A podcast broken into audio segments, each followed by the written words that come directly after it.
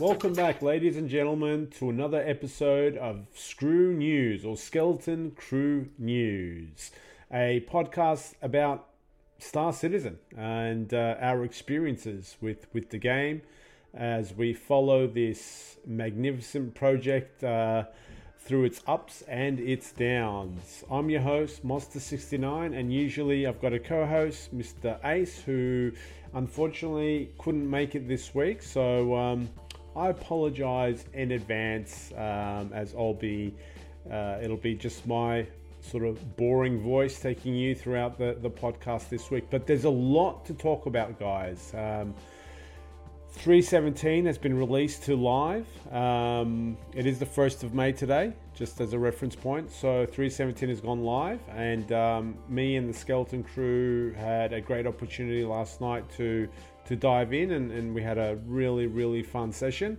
Um, there was two Star Citizen videos that was released. Let me just bring up their names quickly. Uh, there was a Inside Star Citizen Cold Wear and Tear Affair, so we'll go through that, and a Star Citizen live game dev Ruins of Home.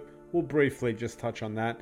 I also want to go through the MISC Expanse. I know we've spoken about the MISC Expanse at least twice on this podcast, but you know, it's a concept ship. Then as time goes on, more and more. Um, more and more uh, details get revealed. So we'll go through the MISC Expanse for a third time, and the lore team have given out uh, a bunch of lore updates, so I just wanted to uh, choose something that interested me um, about the latest lore update, and we'll we'll have a little bit of a uh, a discussion about that anyway. Um, so 317 guys, 317. Uh, it was fun. We played last night.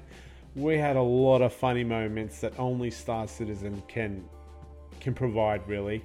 Um, but you know the the overarching experience was the frame rate for us all was really good, and I'm talking about the FPS in Orison, for example. We got like 60 FPS.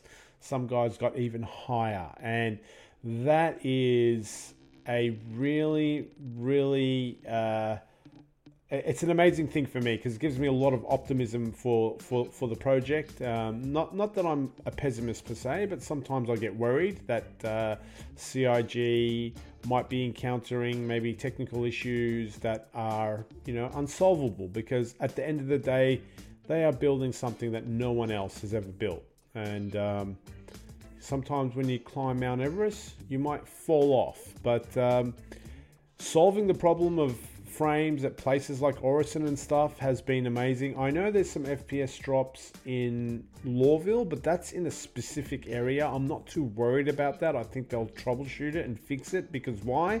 Because they could do the same at Orison. So um, I'm really, really pr- pleased with, with the FPS. Um, and the stability of 317 is has been really really good so super hyped to uh, continue playing um, I'll tell you funny little funny story.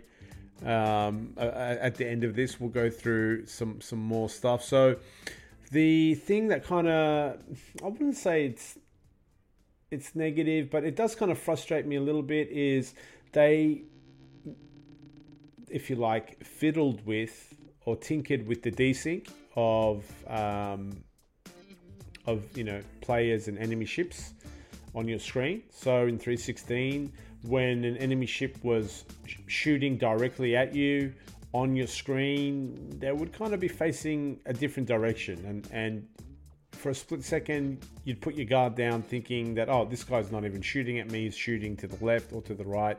Whereas in fact, he was actually shooting at you.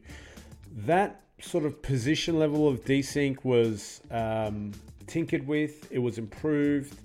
Um, they but it was came at a cost. And and the cost was that there's a little bit of stuttering and jittering of your target on your screen and also the hit reg box um, of your enemy or whatever is not where you exactly see it. It's a little bit in front of it. So you could be shooting at something and you'll quickly notice that only some of your shots will hit. And look, you know, hardcore PvPers who are very competitive will say, well, both that's it's a double-edged sword. So both of you will end up missing some shots, but that's not really where I'm coming from. It it it is still a a little bit of a, a, frustrating experience watching your bullets go through the target. You, you have to kind of lead your target a little bit more, and um, hopefully that'll get fixed. So the desync was improved, but it did come at a cost. Uh, other things that we noticed in our playthrough was um, we spoke about this before was the injuries were made to be such that they were more common, and we did experience a lot more injuries than we did in 316. I had a I had a chest wound. My friend had a leg wound, and that was um, that was probably more wounds than we've had in all of 316, and we had that in 317 in one session. So that's really good news for medical gameplay. Uh, we also noticed a little number um, by your uh, there's a little human icon in the lower left hand corner of the screen which shows you your injuries. And I noticed a little number above that when I had an injury, like number three or two or one. So it's kind of telling you if you've got a tier three, tier two, or tier one injury as well on your HUD now, which is really cool.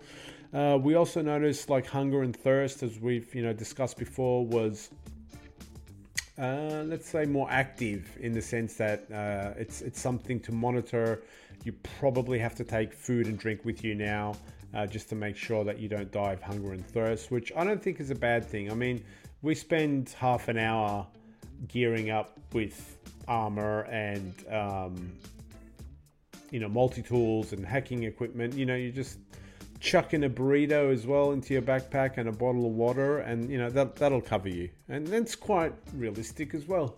Everyone takes their lunch to work. I don't mind it. Some people say you get you know too hungry and too thirsty and uh, it's not needed but um, i think it's pretty cool. Uh, fuel consumption as well. Obviously refueling with the Starfarer is in um, and it's working and fuel consumption has been altered uh, but it's i think it's pretty well balanced for me. I haven't had to i haven't like dramatically ran out of fuel. Um, i haven't needed a Starfarer yet keep in mind I've only played one session, so um, yeah. Uh, some new locations as well that we spoke about was Lorville's Maria Pure of Heart uh, interior, and it's a I love I love the hospital. I love the hospital at Lorville. Uh, first of all, the Maria artwork on the front is really nice. The Maria statue uh, I love how everything in Lorville's got someone from the Hurston family, you know, plastered all over the walls with a bit of lore sort of stuck, you know, stuck on a plaque so you can, um, you know, do some Hurston worship and, and, never forget who the bosses are at, at Lorville. But uh, really like the fact that it's not just a big white space like other hospitals. It's it's great. It's made out of stone. Uh, it looks very imperial. I actually like Lorville Hospital. Um, so that's out. Uh, the coffee shop vendor. I haven't gone. I haven't gone and seen the coffee shop vendor yet. Um, hopefully, he or she is better than the bartenders that we currently experience, and I'm pretty sure it's the same code that's running in the back end. So uh, we'll go. I need to go and give that a test. Uh, they added carryable storage containers to shops in the PU, so you can now go buy a container. And this is all because of the world of looting that's come out in in 317. You can go loot things. You can find quote unquote rare items, and um, they've given you a storage container that you can go and grab and uh, put your stuff in as well. So you can buy that at shops in shops as well. So that is pretty cool ship and ship components. So ship components have now been physicalized like everything else, and you'll see them in your inventory, and you'll have to move them around accordingly. So when you buy a power plant at Lorville, it's at Lorville. Um, and no, it's not at Everus Harbor anymore either. They've broken that connection between the spaceports and the uh, and the main cities. Um, in 316, they still, if you like, had a inventory bubble around the main cities and the nearest spaceport, but they've broken that as well. So everything's truly physicalized and has a location, including ship components. They've increased the inventory size of um, of your local inventory and stuff, so you can fit these uh, larger objects um, into your inventory. So that's pretty cool. Um, the MISC Hull A is in. Um, I actually have one. I, I, don't know why I've got one in my ship list. I'm not sure if it's the ship of the month. I think the 400i was, but uh, I've got a Hull A. I haven't tried it um, because it's not really my ship. I'm not sure why I've got it, but I should give it a go. Uh, but it looks. I'm not a big MISC fan. I don't like MISC. The only MISC I like is the Prospector, and uh, the has got a lot of Prospector vibes. So yeah, I do like it. Um, and that's the major kind of changes from my from our playthrough and uh, one of the main things though guys is the um, the uh, what is it the G12 G12 rendering so there's a back end change which I think I'm not sure Gen 12 sorry Gen 12 rendering right look, I'm not a techno guy. I'm not into the technical stuff. And please, please, I, I could be getting what I'm what I'm about to say pretty wrong, but um, this is just my limited understanding, right? I, I think with the Gen 12, I think um, it's a different rendering engine to the legacy rendering engine. Um, so I think it utilizes your graphics card, it utilizes resources um, more efficiently, let's say, uh, than the legacy thread or legacy renderer.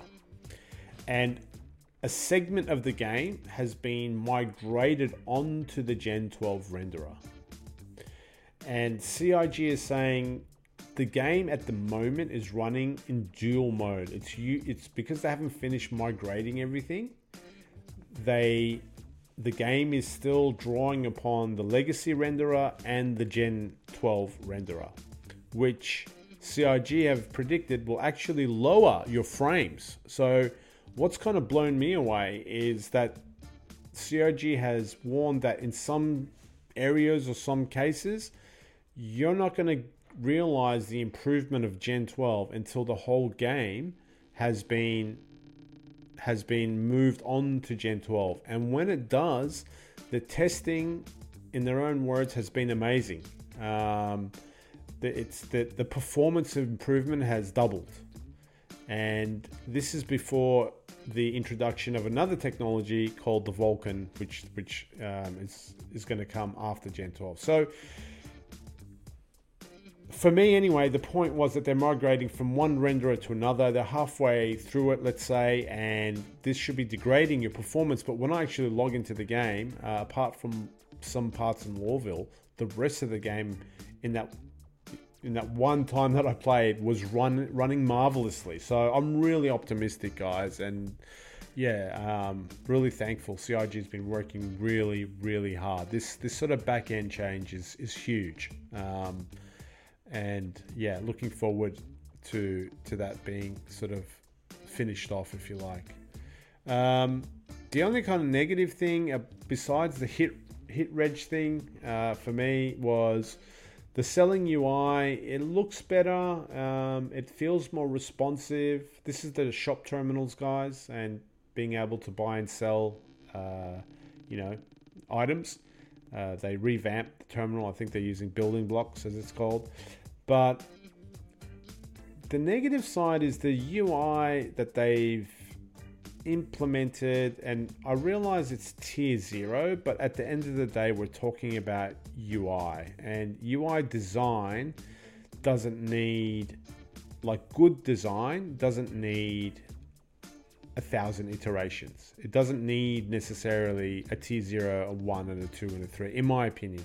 I think good design, good interfaces, or a good GUI, you can come out straight away with a tier 1 or a tier 2 version of it. it. You don't need to have a crappy UI and then slowly it becomes a good UI. I think a lot of stuff can be kind of wireframed and thought out because simply because there's a lot of good interfaces out there today you can just copy them. Um, there's a lot of lessons that humanity has learned about interfaces and humans interfacing with computers. So the shop terminal UI is a bit clunky in the sense that it it's the same clunkiness that we've experienced with the inventory stuff, you know, like clicking and dragging items and you know, being able to find things, being able to move things is, is a little bit time consuming. And that's my probably one of my major critiques about the, the uh, buying and selling um, shop terminals. They'll probably, you know, um, change it and optimize it going forward. But I am seeing a little bit of a pattern of user interfaces in CIG being a little bit outdated, to be honest. And I don't think there's a reason for that. If there is some sort of weird technological reason that prevents them from creating a really intuitive AI uh, UI to come out on the first bang, then that in itself is a bit worrisome as well. So I'm not sure if, if that is the case or not, but um, I don't think there's there's any real good reason to come out with poorly designed UI. But so that's that's my only critique. That and the hit uh, reg is the only negative stuff. All the other stuff, positive stuff, guys. Really good so far. Uh, my my one foray into 317 had a lot of fun with the crew. Um, funny story.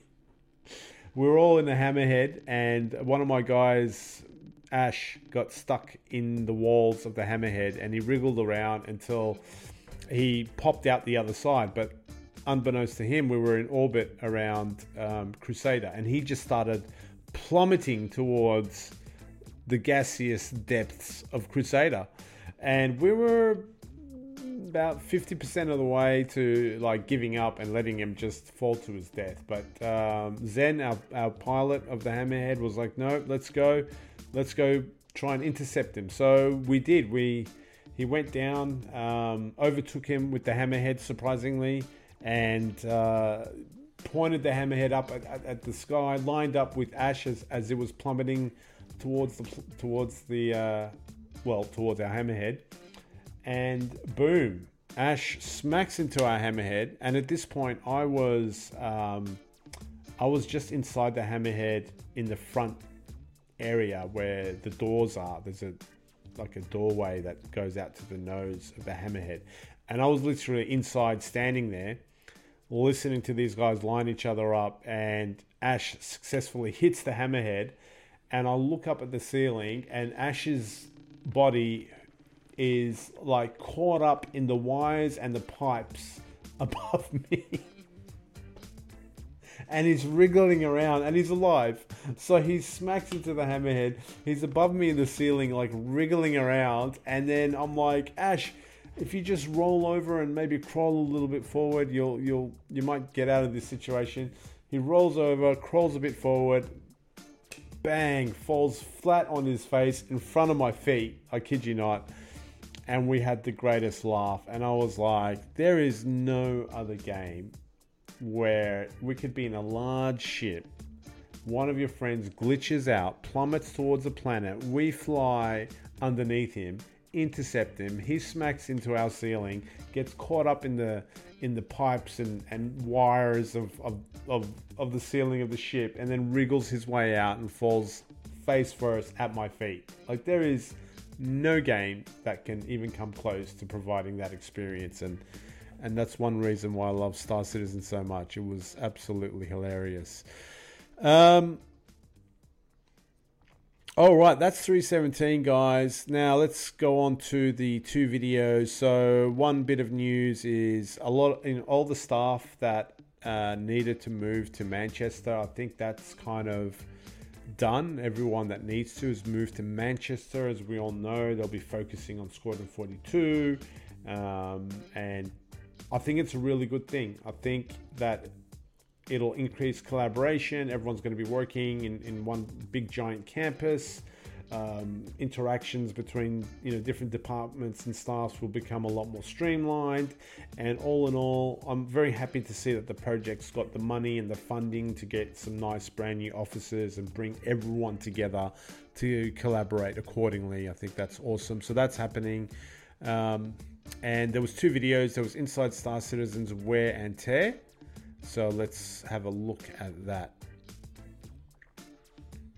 so I'm going to start with the end of that video, guys, to kick things off. Uh, the end was really interesting. We saw a lot of footage of an arrow flying through Pyro, and Pyro looks like a mysterious place to say the least. Uh, it's going to be, I think, the opposite of Stanton in every in every way.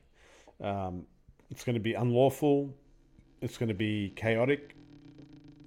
It's going to have an air of mystery about it. Um, these uh, i recommend you watch the video especially the end part where the, the arrows flying through old relics and husks of old ships wreckages um, and there's just you know wonderful colors in, in, in the background of space uh, that that fills fills out the background.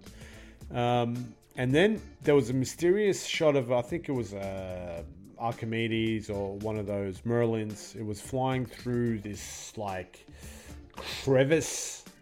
I don't know if it was a crevice in the on, on the surface of a planet.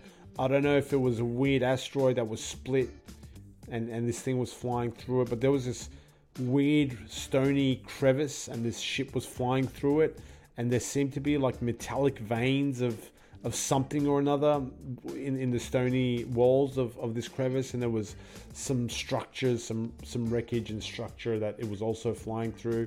And uh, jared specifically said that we're going to learn more about that location at the end of the year. So yeah excited to see what what that's about. So yeah we saw a bit more of pyro and it looks like a creepy mysterious place. I can't wait hopefully to experience it probably next year, I would say.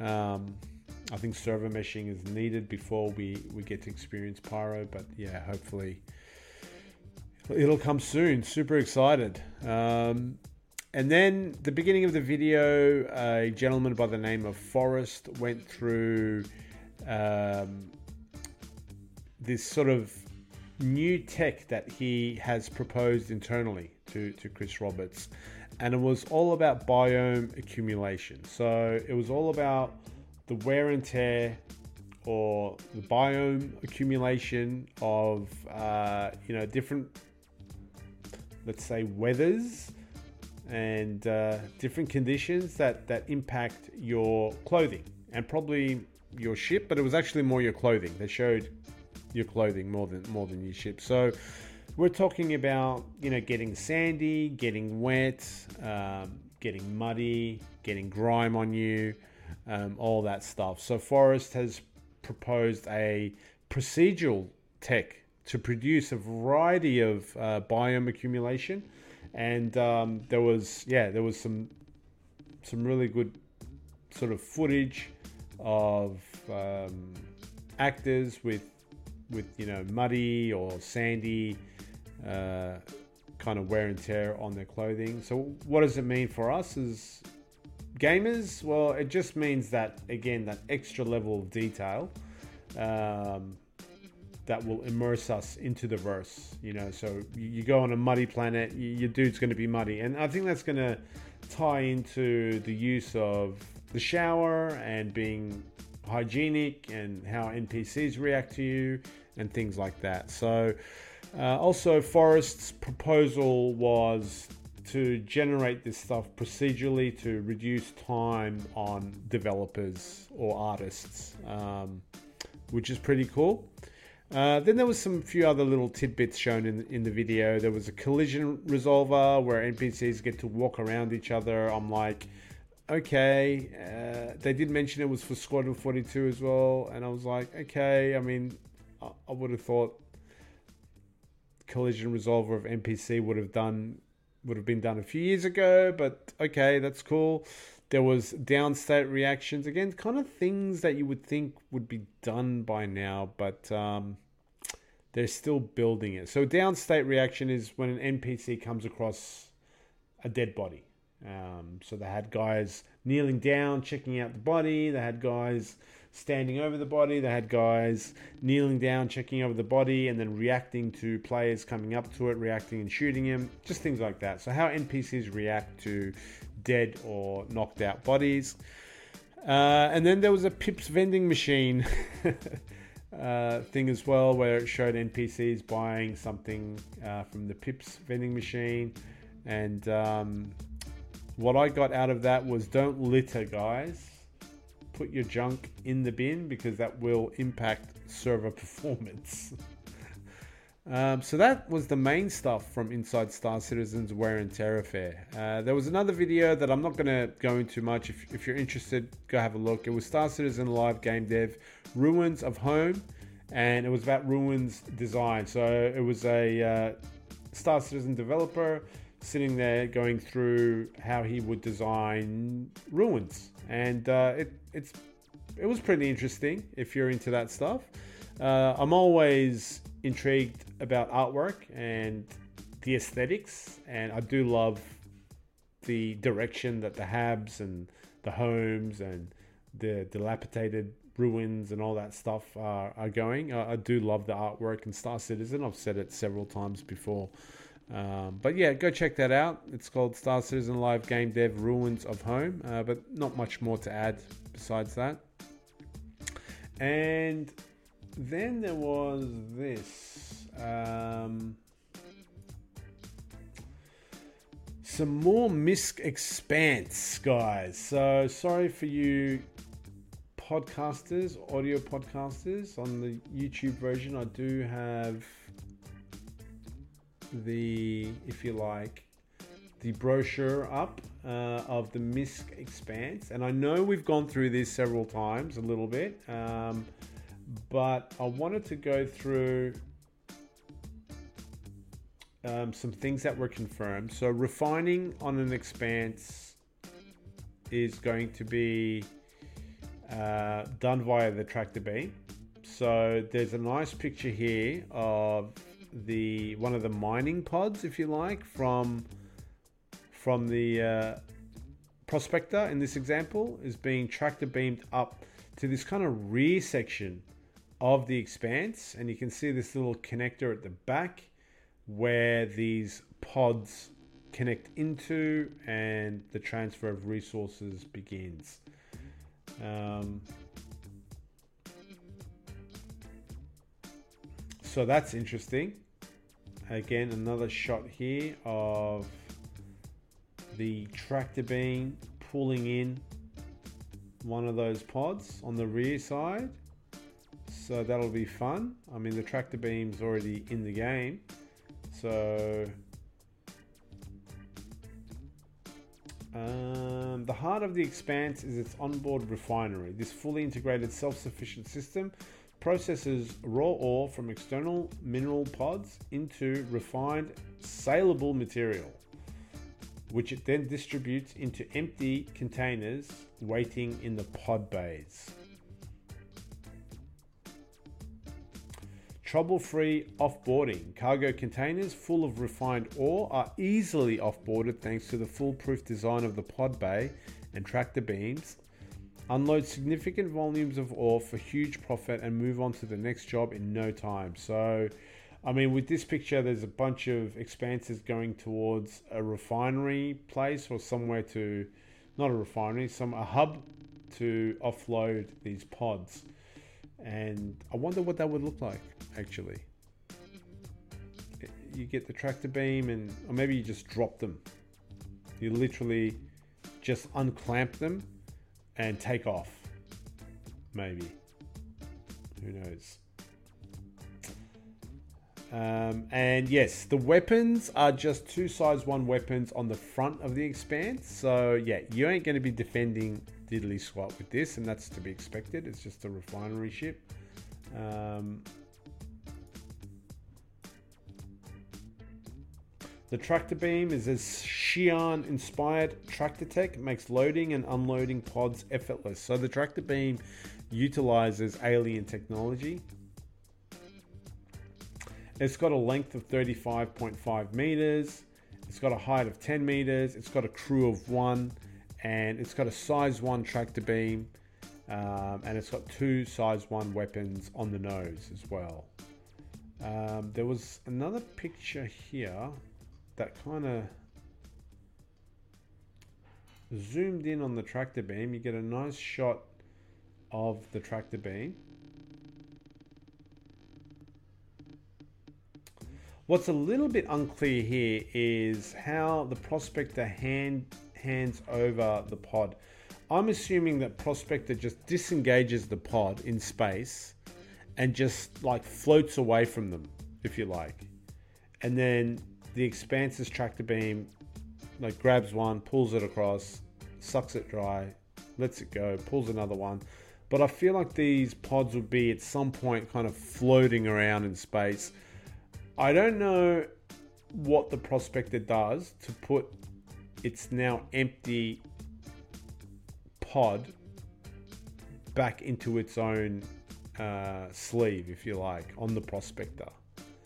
And the picture that I'm looking at doesn't really give me any clues as to how that works. Does the prospector have its own tractor beam? I'm not sure.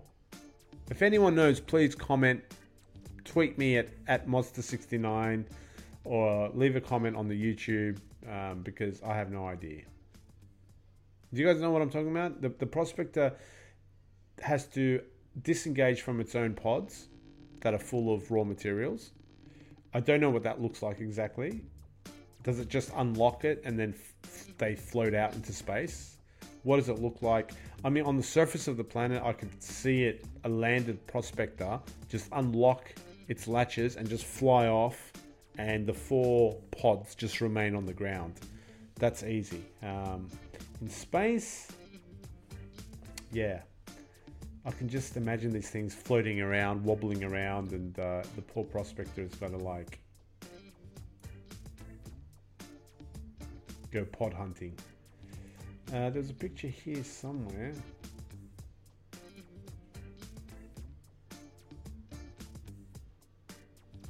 Of the tractor beam.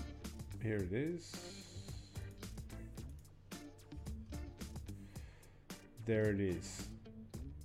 So you can see the tractor beam and you can see the pipe there that ultimately will be sucking all the all the uh, raw materials out here. You can see it's connected and uh, that's what what the interface looks like between the pods and the expanse which is pretty cool. Well thought out. But yeah guys that's the expanse. It's uh, the expanse plus stardust paint is 148 us dollars uh, that's the standalone ship the expanse standalone ship um, that's War Bond. Sorry, is that War Bond? Yes, that's War Bond. $148.50. Without War Bond, it's $165 US. And then there's a whole bunch of different packs and stuff you can get. So, yeah, I just wanted to sort of zoom in on the actual interface and the tractor beam and how these pods connect to the expanse. Everything else we've already spoken about on previous podcasts. So let's move on to the next thing, which was a a bit of a uh, Galactapedia update, guys, and so when the Lore team give out an update, God bless them, they update like half a dozen topics, and there's a lot of good stuff you can read, and it kind of fleshes out the universe a little bit more. It's really cool. Um, there's, I think this Galactapedia update was focused around the Ellis system. So there's a lot of planets and stuff that uh, were kind of fleshed out, if you like, in the Ellis system in this lore update. But the one that drew my attention is a planet called Green. Very simple name. Green. Um, it's it's the third planet from the sun of the Ellis system. It's part of the UEE. It's a warm oceanic world dotted with high-end resorts and small cities. So this is a place I want to go on holiday. But this is where I want to go to to to get some proper R and R after like you know fighting it out in Pyro, fighting for scraps in Pyro. I want to go to Green.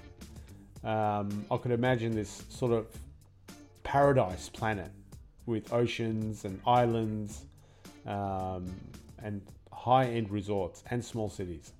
So, Green is home to the most popular spacecraft race in the UEE, the Murray Cup. Correct me if I'm wrong, but that's you can see the planet if you go to the racing module in Arena Commander.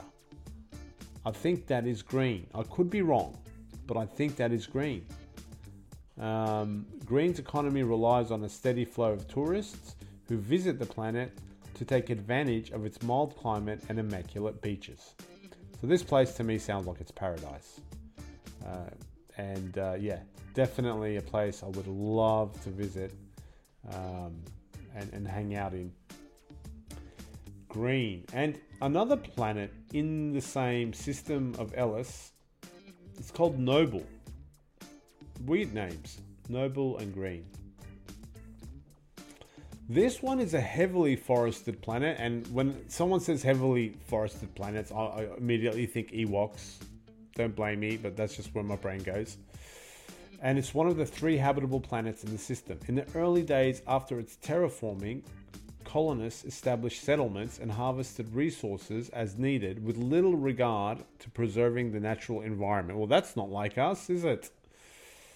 When visitors from the nearby planets, Campos and Green, began visiting Noble to enjoy its pristine landscapes, bringing a great deal of income with them, the Governor's Council voted to roll back its urban development plans and instead focus on the creation of a tourist industry. So Noble has put a stop to its, you know, uh, pillaging of the planet and realized it can make money off of tourism. What's a bit ironic is it seems like there are people from the planet of green, which sounds like paradise, would come to a forested planet. Why not? Why not? They probably get sick of their uh, beautiful beaches and crystal clear blue waters, and they're like, I want to go see a jungle screw this. Let's go to the jungle. Um, so yeah, anyway, there's there's tourists from Green and Campos that come to, to Noble, and yeah, it's it's a good bit of income, and the government's put a hold on on you know, destroying the environment, which I think is pretty noble, like the planet's name, and um, so now you've got Noble, which looks like is gearing or optimizing it to become a tourist destination more than anything. And you've got green that we just spoke about, which seems to be Paradise Island, Paradise Planet, to be honest. And that's that seems to also be another tourist um, destination. So, two out of the three planets that are habitable are predominantly tourist destinations in, in Ellis, guys. So bookmark Ellis. I think all you Origin owners need to make Green or Noble your home base because that's just the vibes that I'm getting. The third planet of System Ellis, called Campos, Campos, is the first settled and most populous planet in the Ellis system. Famous for a unique ecosystem adopted to high gravity.